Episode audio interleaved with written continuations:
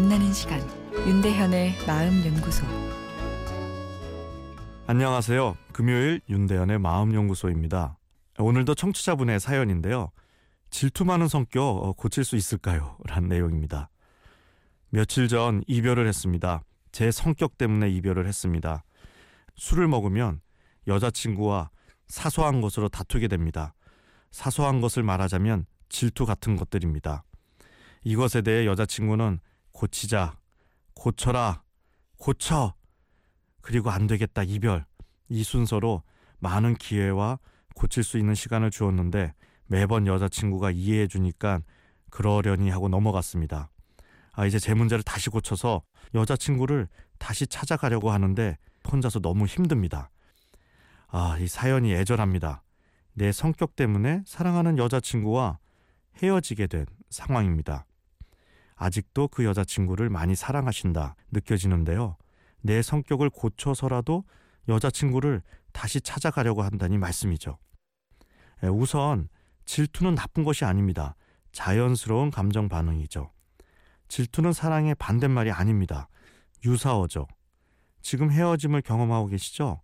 이별과 질투는 다 사랑의 유사어이자 사랑의 내용들입니다. 누군가를 사랑하면 긍정적인 사랑의 감정이 생기지만 그것은 부분일 뿐이죠. 한 3분의 1 정도? 나머지 3분의 1은 질투란 감정이 채우고 또 나머지 3분의 1은 이별이란 사건이 채우게 됩니다. 결혼의 인꼬부부로 사랑한 남녀도 언젠가는 이별을 경험할 수밖에 없습니다. 누군가를 먼저 떠나보내야 하니까요. 질투란 감정은 억누른다고 없어지지 않습니다. 그러나 약간 순하게 만들 수는 있는데요. 순하게 만드는 것은 상대방에 대한 믿음이죠. 그냥 믿는 것입니다. 누군가를 믿는다는 것은 감정 반응이 아닙니다. 내 의지의 노력입니다. 이에 비해 질투는 감정 반응이죠. 누구를 억지로 질투할 수 없습니다. 그러나 상대방에 대한 믿음은 내 마음의 느낌과 상관없이 내 의지로 밀고 나갈 수 있습니다. 저 여인은 나만을 사랑할 것이라는 믿음을 가져버리는 것이죠. 그것은 곧 나에 대한 믿음이기도 합니다.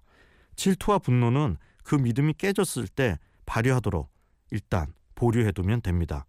믿음으로 질투라는 이 사랑의 거친 면을 가두어 두어야 합니다.